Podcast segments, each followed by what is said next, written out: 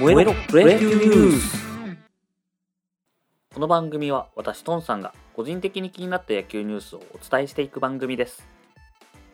はいトンさんです。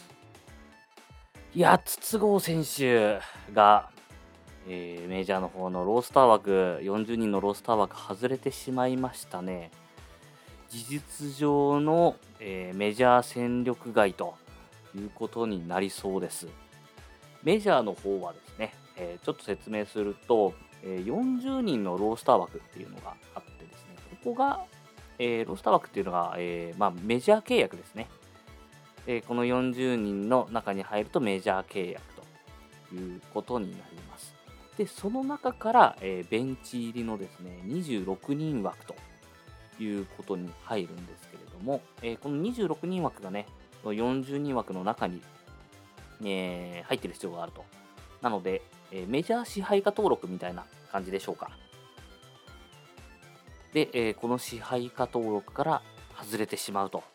いうことで、えー筒香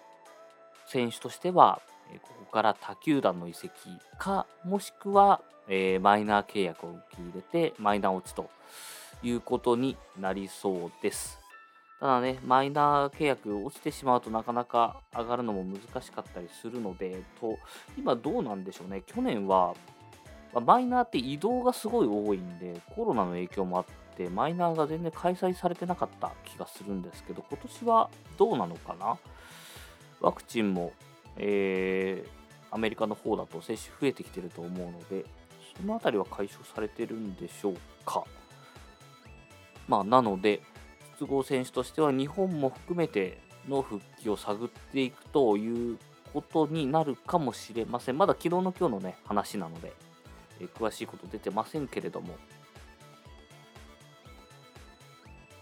まあちょっとどうなるか続報を見たいですね。はい。えーちょっと衝撃のニュースでした。今はね、あの大谷選手がメジャーだと先発ちょうどしてるところで、僕が見てたところだとまだ1003回で0で抑えてるとこでしたね。さすが素晴らしい。素晴らしいですね、本当に。で、このロースター枠ですね、あ、え1個言っとくとですね、あの、投手と野手で分かれてるんですよ。で、投手何人だったかな？投手何人、野手何人っていう枠があるんですけれども、え去年からですね、ここに二刀流っていう枠が出まして、えーこれもう大谷のためにできたルールのような感じですが、えー投手、投手、野手、二刀流っていうロースター枠で、で、えっ、と、大谷選手が、えー規定に達すると、えーここがロースター枠、今確か投手登録になってるんですけど、二刀流に、えー区分が変わると。で二刀流に区分が変わると何が起きるかというと、投手の枠が1個空くんですね。で、エンゼルスは投手が今すごい弱いって言われてるので、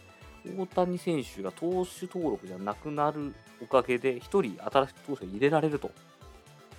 いうことがありますので、まあ、この辺りでも貢献をしているということになります。あピッチャーは13人までみたいですね、ロースター枠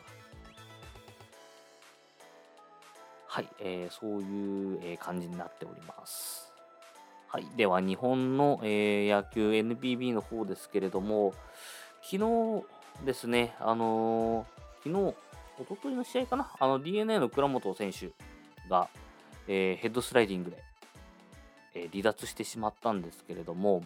えーこちらの結果が出まして、えー脱臼と、えーは剥離骨折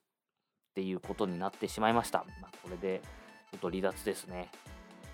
今季本当にヘッドスライディングの怪我が多いんで、まあ、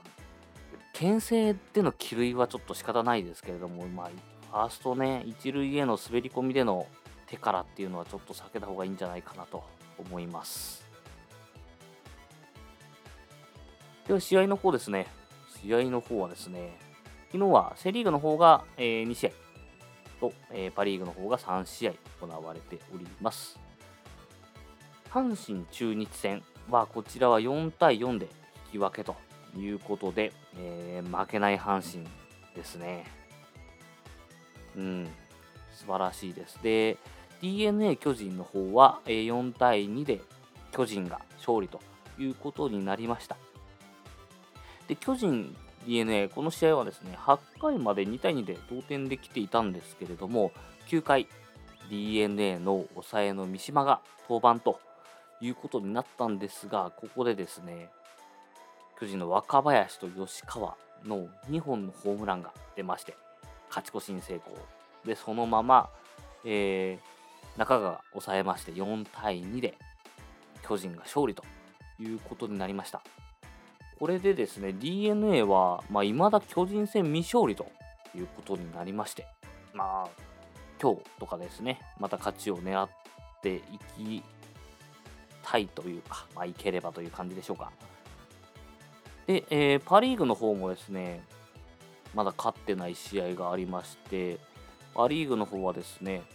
えー、西武が実は楽天にまだ1勝もしていないということで、昨日もですね、3対3の引き分けということで、えー、まあ、未だ未勝利継続ということになってしまいました。昨日はですね、9回に、えー、鈴木大地楽天の鈴木大地がですね、平凡なファーストフライをポロッと落としてしまいまして、西武にですね、勝ち越しのチャンスが回ってきたんですけれども、えー、ここで打ち切れず、えー、引き分けということになってしまいました。ちょっとね、残念だったのが、えー、木村選手が代打で出てきたんですけれども、昨日3球三振じゃなかったかな。代打で出てきてちょっと3球三振、うん、厳しい感じですね。木村選手、それまでも、えー、一軍に復帰してからスタメンで出ていたんですけれども、全然打てていなくてですね、今打率も1割7分4厘ということで、まあ、代打に出すんであれば、ウーネンティン選手だったりとか、いう方が良かったんじゃないのかなって、まあ、結果論ですけども、とえー、思ったりもしました。で昨日はですね、えー、西武の方は、えー、まあ、引き分けということになったんですけども、えー、平海馬選手、投手ですね、平投手がまた投げてたんですけれども、えこちらはまたピシャリと教えま抑えまして、え20試合連続で無失点ということになりました。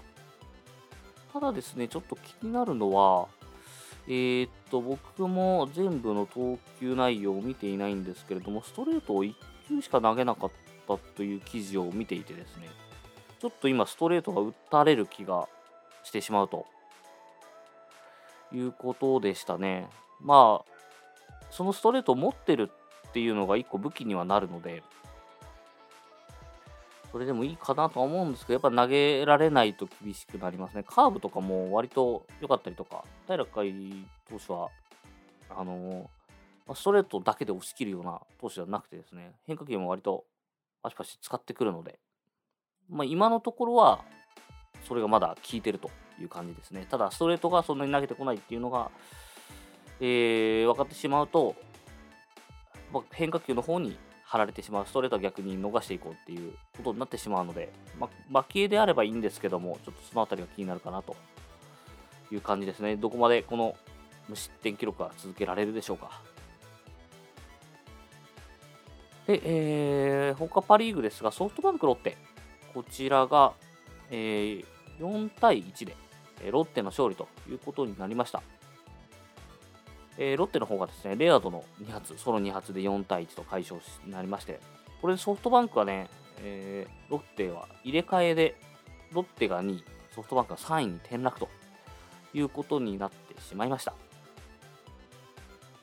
もう1試合パ・リーグの方は、えー、オリックスにチャムですね。こちらは、えー、オリックスが、えー、9対1で勝利と。杉本選手はまた打ってますね、ラオウ杉本。えー、この間お伝えしたのは7本中6本ロッテからホームランを打っていてロッテキラーという話をしたんですけれども、えー、日ハム戦からも出ましたこれは、えー、ロッテキラーではなくて本格的な覚醒なんではないでしょうか杉本選手確かドラフト10位とかなんですよねうん、素晴らしい。で、オリックスの方がですね、あのピッチャーが宮城投手投げてまして、えーまたもいいピッチングで、これでですね、負けなし4勝、4連勝で、勝ち星がトップタイに並びました。で、防御率の方も1.45ということでトップに立ちました。